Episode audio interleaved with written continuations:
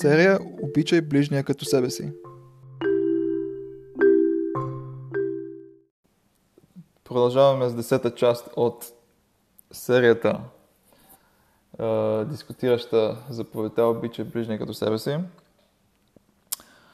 И днес ще се върнем за малко е, при автор, който вече сме запознати с него, Рафраим Йосеф Давид Азолай, накратко наричан Хида, защото намерих няколко източника от него, които ми се сториха доста интересни и също така показват друг стил на коментар върху нещо, което ни е а, в, в този момент вече нали, изключително познато. А, и само като нещо като нужен предговор в случая, трябва да обясним ам, значението на нещо, което мъдреците в Мишната, специално в Мидраша и в Талмуда често използват и последствие бива инкорпорирано също така много често от авторите, свързани с кабалата и принципно и всички останали коментатори като цяло. Става дума за термина гематрия, която срещаме още от, а, както нали, казах, от Митраше, Мишната, Талмуда. И идеята за гематрията е, че в, в свещения език, нали, Шона Кодеш, буквите имат също така и нумерологично значение. Тоест всяка една от буквите отговаря на определено число, започвайки от Алев, 1, Бет, 2 и така нататък. Докато последната, т.е. стига се до, ам, с Ют се стига до 10, от Хав нататък 20, докато стига до Цадик 90, Куф 100 и оттам нататък последните няколко а, Реш, Шин и Тав отговарят на 200, 300 и 400. И съответно много често намираме значения скрити зад нумерологичната стойност на думите. Думите, фрази, изречения понякога. И ги свързваме с други думи, фрази, изречения, които имат същата нумерологична стойност. това, разбира се, не е, нали, не е нещо, което използваме за да определим Аллаха, обикновено, много, много, много рядко. Сега дори не мога да сетя за случай, в който гематрията е толкова силна като а, намек за нещо, че да определи Аллаха. Обаче много често се използва като начин за намиране на скрити връзки между идеи. Една от най-известните гематрии в Талмуда е тази свързана с числото на заповедите в Тората. Знаем, че е, Тората съдържа 613 заповеди. Е, мъдреците в Талмуда обясняват как знаем това, защото пише Моше Кибел Тора ми Синай, Моше е получил Тората на Синай. Тора има гематрия 611 и знаем, че две заповеди Бог казва директно на еврейския народ, говорейки към целия народ, а не чрез Моше. Първите две заповеди от десете заповеди. Аз съм Господ вашия Бог и няма и други богове. Съответно имаме 611, които еврейски народ получават чрез Моше и две, които чуват директно от Бог. И стават 613. И оттам знаем бойката 613.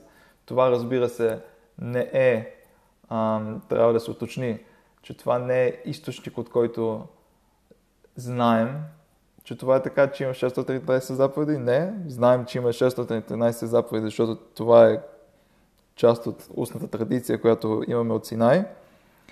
Това, че мъдреците използват думата Тора и нейната номерологична стойност 613 плюс двете заповеди, които се нарочват директно от Бог, не е източник на тази информация, а е намек Тоест, начин по който мъдреците намират намек за това и също така нещо, което помага на хората да запомнят. Тоест, използва се като ам, способ за правене на връзка между числа, идеи и така нататък, обаче не, се, нали, не е източник на това парче информация само по себе си. Тоест много често използваме геометрите като начин да запомним нещо или да направим някакви връзки, които нали, не, са, не са толкова силни, като да речем други начини, по които учим от едно изречение, билото простото значение на изречението, билото от устната традиция, обаче в същото време ам, придаваме някакво значение и, и на гематрите. А, и сега да се върнем към а, това, което съм приготвил за днес. Това, а, първите два абзаца са от а, книгата Кисе Давид на Раф Хаим Йосеф Давид Озолай. И той дава две много интересни идеи, свързани с гематрия. И той казва следното. А, ранните коментатори обясняват, нали, заповедта обича приятеля си като себе си, аз съм Бог. Последния начин. Когато човек обича приятеля си и приятеля му него, т.е. Двама, двамата имат обич един за друг, то получаваме две обичи. Нали, моята обич към моя приятел и, моят, и обичта на моя приятел към мен. А гематрията на два пъти обич, нали, думата Аава на, на свещения език, е 26, защото Аава само по себе си има номологичната стоеност 13, два пъти Аава е 26. Тоест, два пъти обич има същата гематрия като четирибуквеното име на Бог. Нали, четирибуквеното име на Бог, което не произнасяме никога в, наше време. Юд Кей и Вав Кей. Нали, така го представяме понякога. Нали, ам, съставено от буквите Юд и след това Хей, след това Вав и след това Хей. Обаче ние си позволяваме, нали, когато трябва да го пишем, да го наричаме Юд и Вав Кей, като не произнасяме правилното име на буквите. Т.е. произнасяме по буквено, обаче без дори да произнасяме буквите правилно, за да избегнем случайно да го произнесем. И това име на Бог, което ние го четем или като Хашем, или като в, в течение на молитвата го произнасяме като а, думата, която, нали, името, което започва с Адо и завършва с Най. А, и а, нали, това е името, което представлява само от себе си. Нали, бук, буквите, които го съставят, са буквите, които в иврите използваме за спрягане на глагола съм. Защото Бог е неограничен от времето, така както ние го познаваме. Той е, той е бил и той ще е. Тоест, до някаква, по някакъв начин това име се опитва да, нали, да ни покаже а, някакво а, нали, сигурност на същност. Нали, трудно е да се говори за същност на Бог. Нали, не може да се говори за същност на Бог. Обаче, нали, на, на, начин по който Бог иска ние да, да го разбираме като ам, с, като а, този, който не, не е ограничен от времето и е всесилен, съответно. А, не съответно, но също а, познат като всесилен. И също така, както ще видим по-късно, е име, което е свързано с милостта на Бог към нас. Обаче тук идеята е това, което той казва сега. И това е обичай приятеля си като себе си. И твой приятел ще обича теб. Тоест, когато човек изпълнява заповедта, обича приятеля си себе си. И другия, също, другия когато той, към когото той проявява тази любов, също изпълнява тази заповед. И двамата има обич между тях. Има тези две обичи на хората, един, един между друг. Тогава, тогава аз съм Бог. Тогава се проявява края на изречението, на същото това изречение, което, което ни показва заповедта и завършва с думите аз съм Бог, то завършва с думите аз съм Бог. За, поради тази идея, когато има любов между тези двама души, тогава нали, аз съм, тогава, има някаква проява на, на божественост а, сред, сред тях. Тогава аз нали, мога да бъда вашия Бог все едно. Това е една идея, която Хида иска да ни покаже тук, която нали, обяснява връзката между това, че заповедта е последвана от думите Аз съм Бог. И още нещо казва той. Обич, нали, Ахава, е гематрия едно, ехад. Тоест нали, същите, същата номерологична стоеност 13, съответства на Ахава и ехад, едно. Защото когато има любов, има и единство. Т.е. думата е хад, едно е свързано с единството. И когато има любов, има единство. И божественото присъствие сред хората, както пишат мъдреците в Зоара, и той е, коментирайки изречението от книгата Йов, което пише и той в едно, т.е. Бог в едно, в Зоара пише, божественото присъствие се разкрива с едно, т.е. когато има единство а единството идва от обич. Тоест имаме Ахава, което води до Ехад, до единството. И както знаем, нали, нали, любовта има, обич има същата гематрия като едно, пише Хида. И, и за това също тази заповед бива последвана от Аз съм Бог.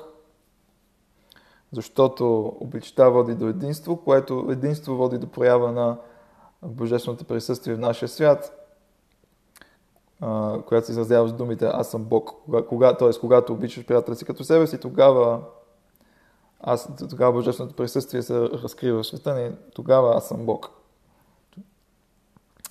А, това е от книгата Кисе Давид. От друга книга на същия автор, Хида, от книгата Руах Хайм, виждаме следното. Той пише, тук трябва да дадем друг, друг предговор, че в еврейската традиция много често се обсъжда идеята за Мидат Хадин и Мидат Харахамим. Две поведения в кавички, които Бог има към хората. Бог проявява отношението си към хората или чрез Мидат Хадин, качеството на съда, или чрез Мидат Харахамим, качеството на милостта, качеството на любовта качеството на съда се, се свързва обикновено с, а, с правилото мяра за мяра, т.е. абсолютното прилагане на закона на, на Тората, което Бог, който, а, Бог очаква нейното изпълнение, неговото изпълнение от нас. Съответно, както ние се отнасяме, така и получаваме а, същото отношение получаваме от Бог и, и когато става дума за нашата греховност, а, тогава, ако Бог прилага Мидат Хадин, качеството на, на съда, тогава се очаква да получим награда, наказания, в зависимост от нашите поведения. Когато става дума обаче за Мидат Ханхамим, качеството на милостта, тогава, тогава става дума за едно отношение на Бог, което е отвъд това, което закона очаква т.е. мил, т.е. това е идеята на милостта. Проява, изява поведение отвъд това, което заслужаваме. В повечето случаи, очевидно, по-добро поведение от това отношение, от това, което заслужаваме. И много често това, което правим е свързано с а, увеличаването на отношението, свързано с милостта спрямо нас и намаляването на отношението, поведението, свързано с съда спрямо нас. Защото, както вече сме дискутирали, в край деня, ако човек трябва да бъде съден от буквата на закона, тогава, тогава е трудно да бъдем уневинени в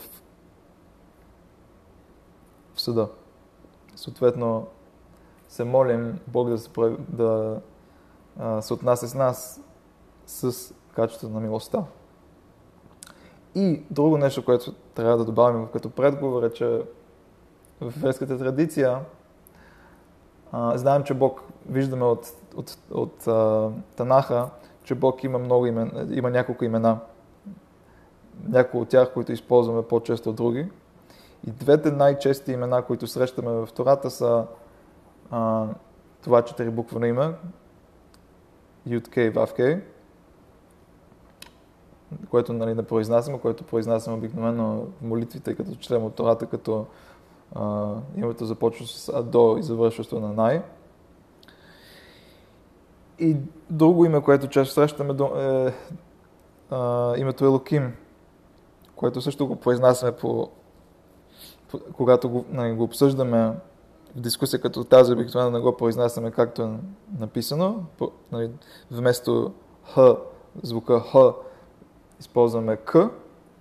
Съответно, вместо име, което започва с Ело и завършва с Им, казваме Локим.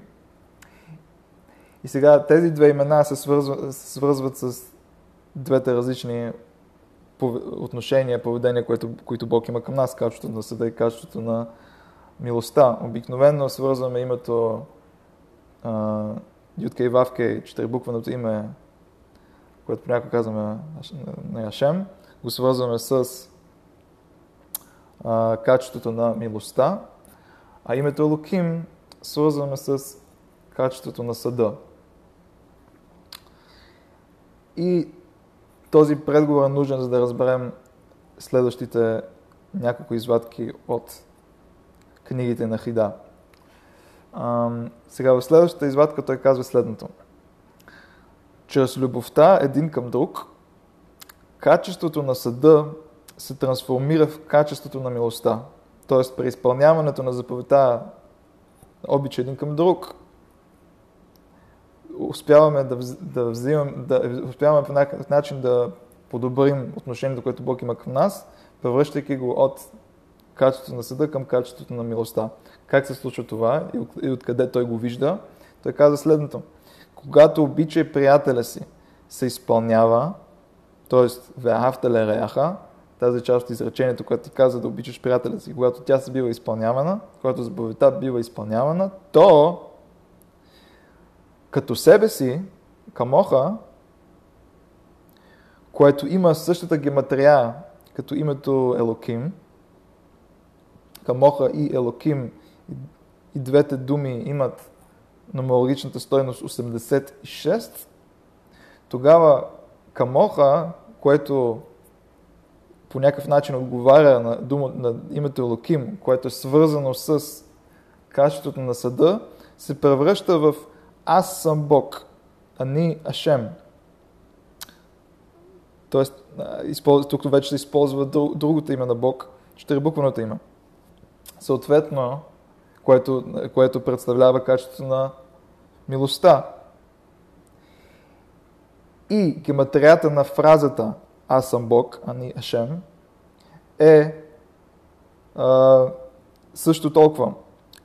Ако се, ако се опитаме а, да го... Не, т.е. не, тук още не говорим за това. Тук, тук, тук все още той говори за, дори не за гематрия, на фразата Ания Шем. Тук той, той говори за, а, за това, че взимайки обича приятеля си, използвайки обича приятеля си, успяваме да, да вземем качеството на съда и да го превърнем в качеството на милостта, показано от това, че Камоха има същата стойност като Елоким. А в края на изречението пише Аниашем, вече използвайки другото име на Бог, което отговаря на качеството на милостта. И сега друго обяснение в същата книга, отново свързано с тази гематрия, обича приятеля си и в заслуга на това, като себе си, което има гематрията на името Елоким, което е свързано с качеството на съда, т.е. тогава качеството на съда ще се превърне в Аз съм Бог, което има същата гематрия с едно отгоре, Тоест, фразата Аз съм Бог има същата гематрия, както фразата като себе си в самата заповед, която пък съответно има същата гематрия като а, името Луким, което е свързано с качеството на съда, т.е. взимаме качеството на съда и го превръщаме в качеството на милостта, изпълнявайки тази заповед.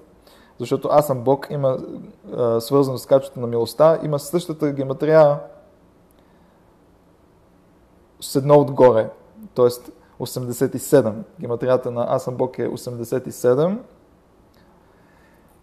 А това едно, което добавяме отгоре, е съответ, е, продължава идея, която той имаше в предишната книга, за, за това единство, което съответства на единността от изпълнението на заповедта. И тук отново виждаме как той използва гематрия, за да ни покаже някаква по-дълбока идея в това, което се случва с изпълняването на заповедта, обичай ближния като себе си. В началото той дискутираше това как връзката между любов и единство води до проява на божествеността в света. Сега, сега говорим за това как изпълняването на заповедта води от преобръщане, води към преобръщането на отношението на Бог с, към нас с качеството на съда в отношение на Бог спрямо нас с качеството на милостта. Тоест, когато ние проявяваме любов и милост един към друг, това води до а, едно, една промяна на, на, на, на поведението в кавички. Нали, всичко това е големи кавички а, на Бог спрямо нас. Окей, okay, някой има ли въпроси до тук? Това, което казахме? Окей, добре. А, тогава ще продължим с следващия източник, който е от друг автор. От името на автора Равпинхас Елияо Хоровиц. Живял в края на 18 началото на 19 век. Роден в Лвов, днешна Украина. Той най-известната му книга се казва Сефа Абрит и ам, тя е от, представлява от себе си сборник от множество ам, нравоучения и коментари. И тук съм избрал две извадки от книгата, свързани с заповедта. Някои от тях а, като идеи вече сме ги видели други места. Обаче, според мен, той ги а, формулира по интересен начин, затова исках да а, го видим а, и него като автор. А, и, и той пише следното в първата извадка. Обичай приятеля си като себе си. Известно е, че всеки занаячия мрази своя конкурент. Шивачът мрази шивача, а не търговеца. Търговеца мрази търговеца, а не шивача. Тората ни казва, и това е нещо, което вече видяхме първо, да споменем, че е нещо, което вече видяхме в Пелеюец, когато стана дума за Равелезър Папо. В неговата книга той казва, че една от причините хората да мразят един друг е когато става дума за тяхната прехрана, когато става дума за омраза сред конкуренти. И тук Рав Хоровиц отново а, виждаме тази идея при него. И той обаче развива по малко по различен начин. И той продължава и казва, Тората ни казва да обичаме не само този, когато е лесно да обичаме, а и другия. Не е достатъчно да обичаш приятеля си, който не е като теб, т.е. в същата професия и съответно не ти намалява прехраната. Напротив, Тората ти казва, дори той да е в същата професия и понякога да ти намалява прехраната заради това, въпреки това си задължен да го обичаш от цялото си сърце. И тук излиза нещо много интересно. Нали, вече няколко пъти споменахме, че има различни обяснения на всяка една от тези думи в това изречение. И също така имаше различни обяснения, когато стана дума за думата камоха, като теб. Какво прави тази дума в това изречение? Дали тя по някакъв начин дефинира любовта, т.е. любовта ми трябва да е като тази любов, в която имам като себе си, или Ам, видяхме преди, че Камоха може би всъщност е свързан с следващата фраза Ания Шем, аз съм Бог, че тогава, когато ти обичаш ближния си, то тогава като теб ще бъда и аз, Бог, т.е. нали, аз, аз ще а, а, се отнасям с теб с любов. А, и също, и сега вижда, той дава друго обяснение, че Камоха тук не се опитва да дефинира любовта или не се опитва да, да ни покаже какво ще е поведението на Бог към нас, изпълнявайки тази заповед. Според него Камоха всъщност ни казва, че Тората подчертава това, кого следва да се обича, защото този такъв тип хора най-често биват мразени. И кой е, този, кой е този тип хора? Тези, които са като теб. Тоест хора, които са, да речем, това, в негови пример хора в твоята професия, хора, които са като теб. Съответно, имам, имаш причина, нали, мислиш че имаш причина да не ги харесваш, т.е. Те, те ти крадат прехраната. В същото време, ти изрично ти казва, че, че нали, обичай този приятел, който е като теб, и, за, да, за да изпълниш заповедта. И, и, това, и, и това е значението на това изречение според Хоровиц. Тоест Камоха ни показва кой е този приятел, когато, когато следва да се обича приятеля, който е като теб, този, който в неговия пример е ам, същата професия, обаче също така може да каже за всеки един, който по някакъв начин е сходен на теб и ам, а, те лишава от твоята уникалност, защото в крайна деня нали, всеки човек уникалността, която е свързана с него, е това, което в някаква степен му дава, придава важност. Съответно, когато някой краде в от тази важност, това е причина той да не бъде харесван и да бъде мразен. Съответно, Тората трябва да ми каже, обичай го и него. Това е първата извадка от книгата Сефер Брит. И втората извадка, която искаме да видим, иска да видим е свързана, също е свързана с нещо, което видяхме преди. Видяхме го в средновековния автор, средновековния автор Рабейно Бахая. и сега ще го, след като видим извадката, ще споменем и Рабейно Бахая. Отново пише в книгата Сефер Абрит следното.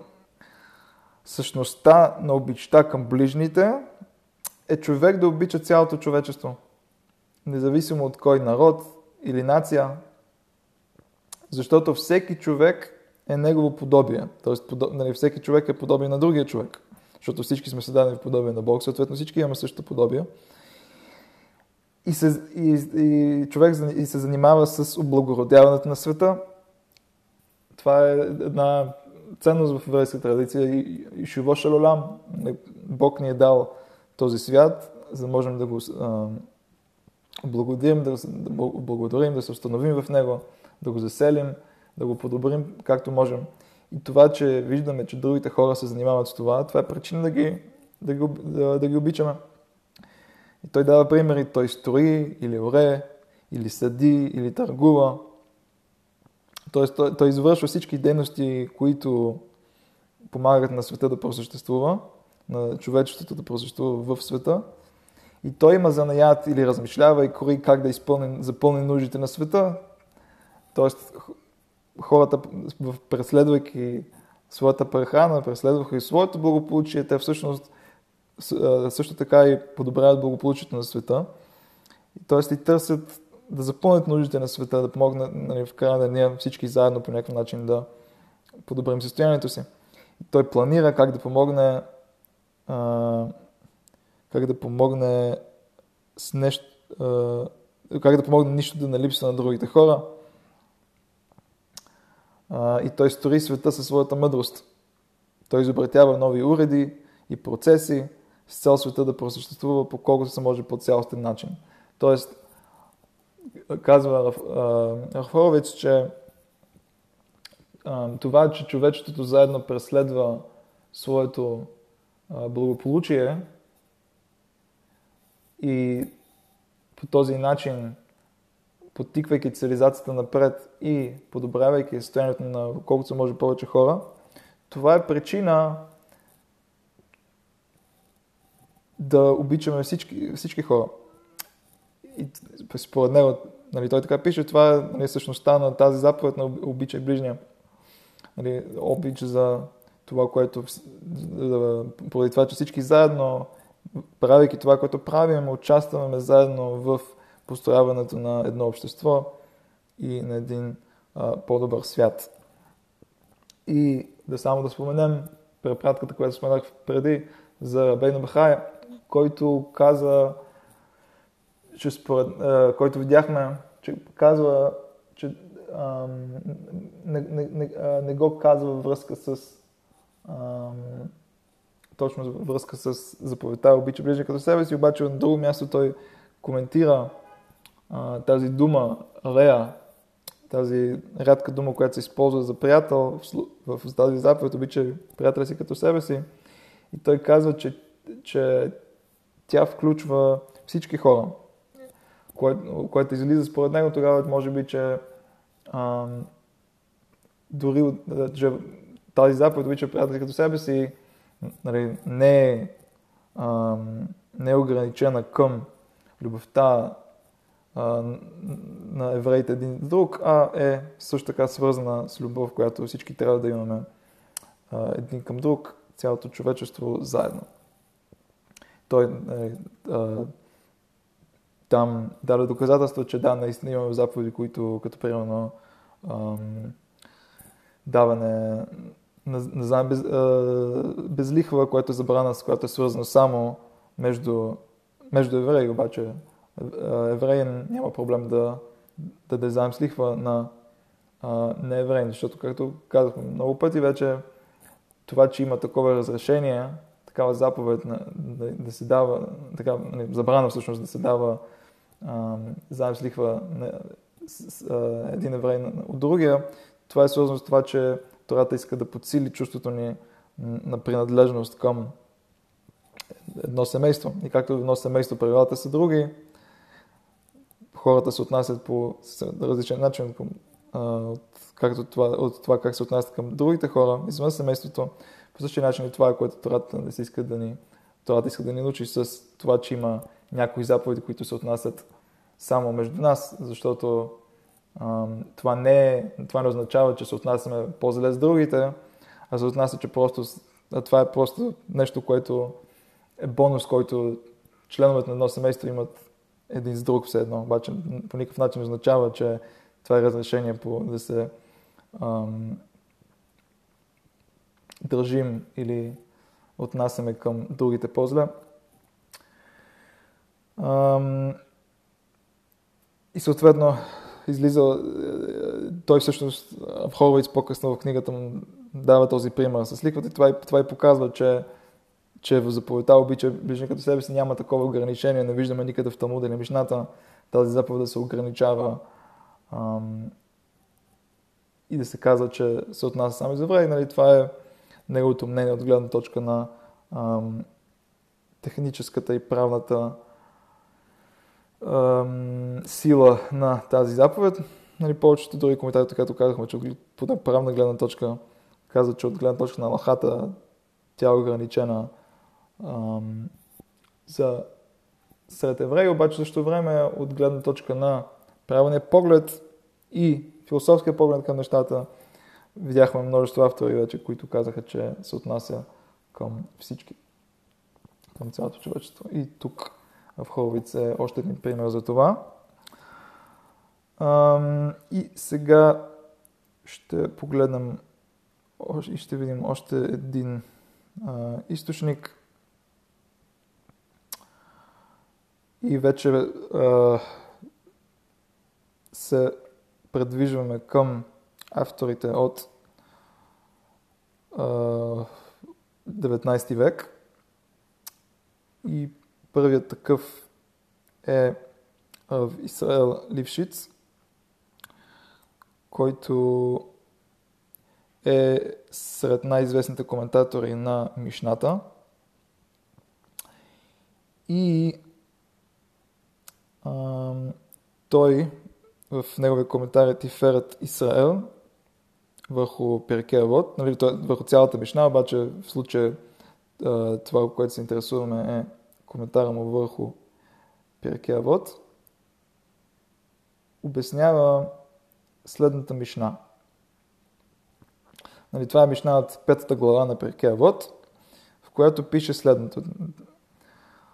Има четири вида хора. Първият е казващият моето е мое, а твоето е твое. Човек, който неговата философия за живота е това, че което, това, което имам аз е мое, това, което някой друг има е него и ние имаме съответно малко, което ни свързва, обаче в същото време установяваме собствеността един на друг и уважаваме собствеността един, един на друг.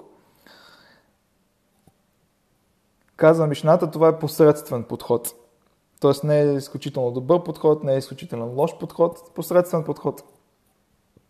Други обаче казват, цитирани от Мишната, че това е подходът на Седом. Нали, Седом е а, името за града, познат а, на български като Содом, част от Содом и Гомора. А, град, който е бил унищожен а, по времето на Авраам. Град, който е бил изключително грешен град и нали, всичките му жители са изключително грешни и Бог праща наказание и той бива тотално унищожен. И оттам, от тази история, съответно, идва понятието за Содом и Гомора. И казват в матасите в Мишната, че човек, който казва моето е мое, твоето е твое, по някакъв начин подхожда като жителите на Седом. Това е нещо, което ще дискутираме след малко. Обаче това е което е, обяснява Мишната като първия вид хора. Вторият вид е моето е твое. Човек, той, той, е човек, който казва моето е твое, а твоето е мое. Тоест тотално обръща собствеността и а, по някакъв начин не разбира как работи тази идея за собственост, това е невежа. Третият тип хора е този, който казва моето е твое твоето е твое.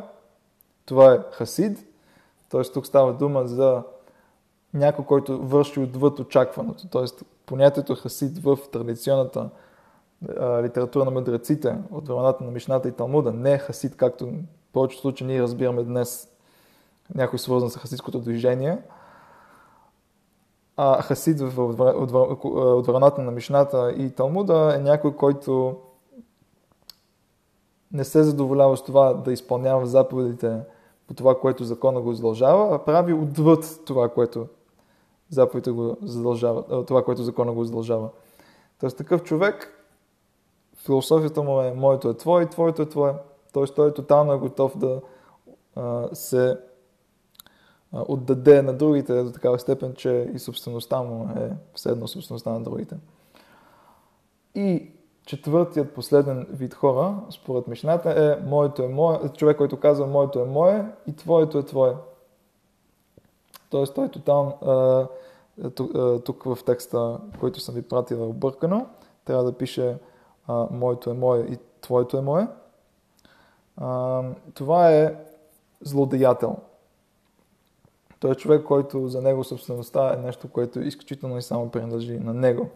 Тоест той има право върху не само собствената си собственост, но и собствеността на другия.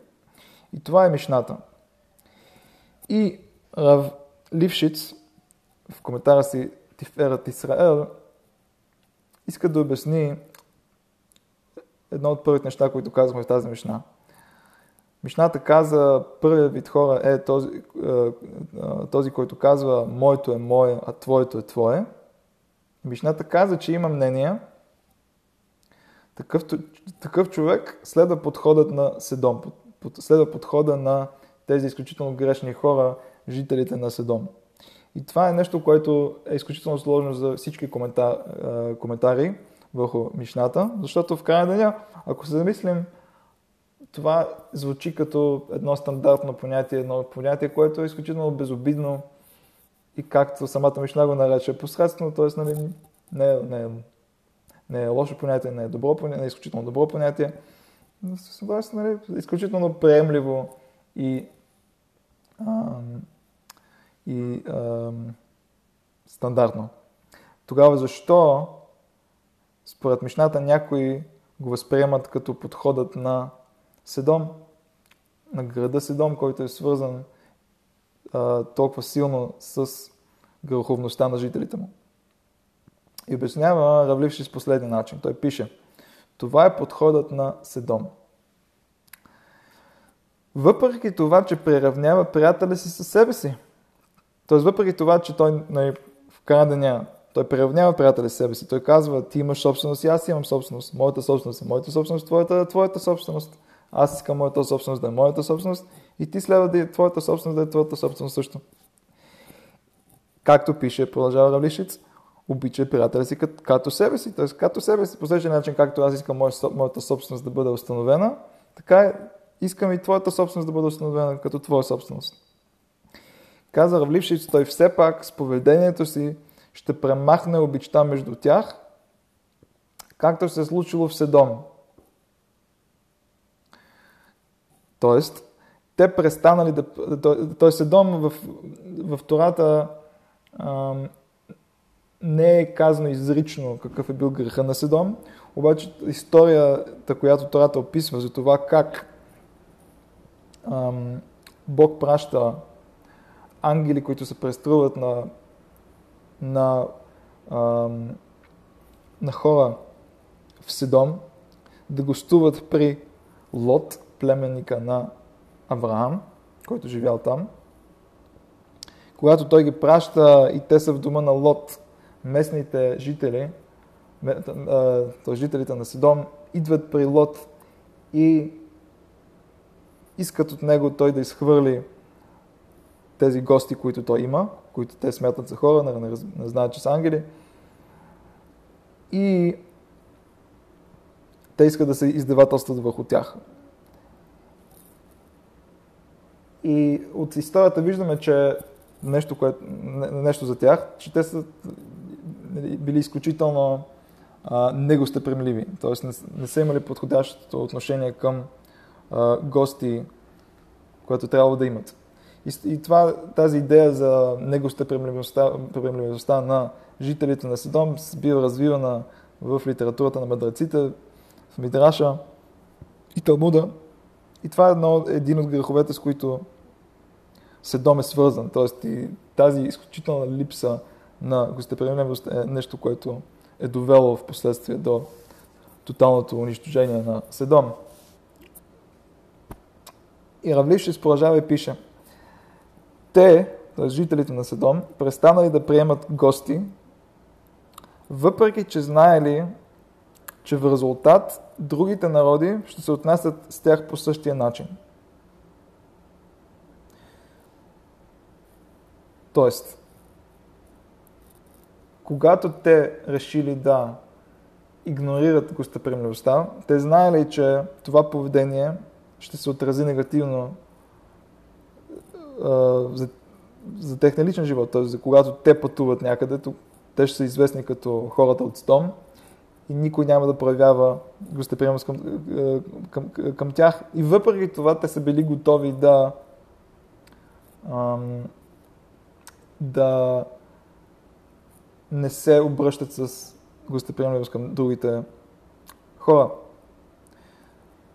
И ако се замислям, това, това е нещо, което видяхме вече в, в, в описано в Мидраша, когато стана дума за спора между Раби Кива и Беназай, за това кой е по-големият принцип, обича ближния като себе си или това е книгата на потомството на Адам.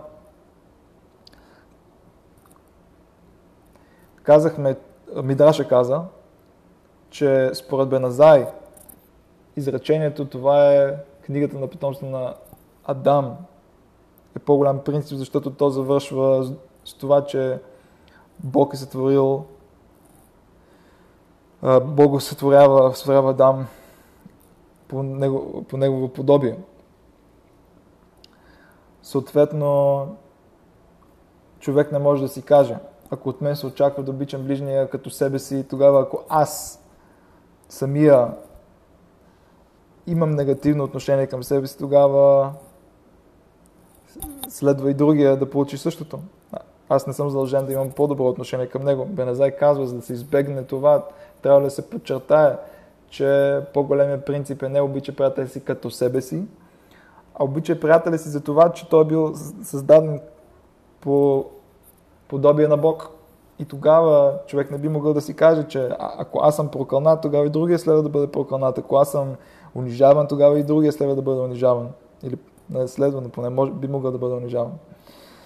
И това е което се намеква тук за жителите на Седон, че въпреки, че те знаели, че мяра за мяра хората, другите хора ще отнасят към тях по същия начин, както те се отнасят към своите гости, т.е. никой не би искал да ги приютява и да бъде да се отнася добре към тях като гости.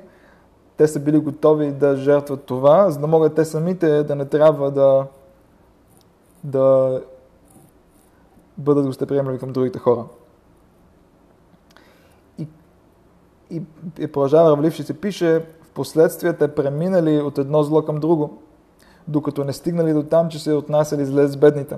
Тоест, това е нещо друго, което мъдреците казват за греха на Седом, че не само, че не били го в последствие те стига до там, че се издевават и върху бедните, което се счита за най-сущително ниска форма на а, поведение. Тоест едното зло довело до другото зло, до, до, до крайното им падение, което в последствие е довело до а, наказанието им и изтриването на Седом от а, света. И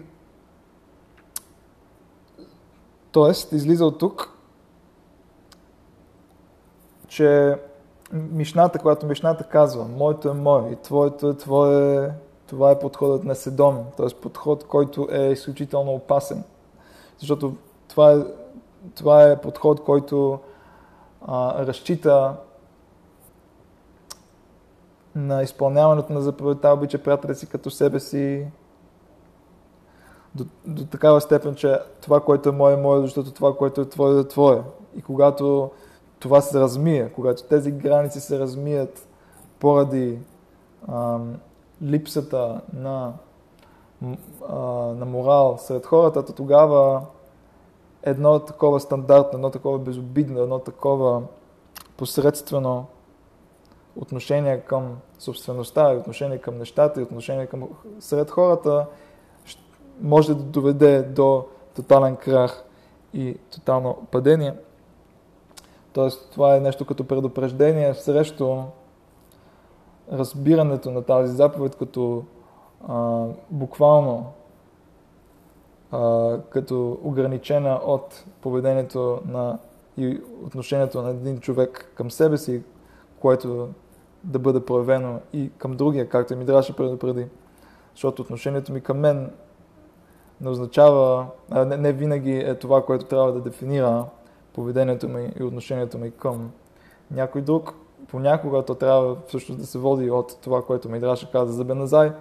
Понякога то трябва да се, да се води от отношението ми спрямо Бог и това, което а, Бог би очаквал от мен да проявявам към някой, който е бил създаден а, по негово подобие.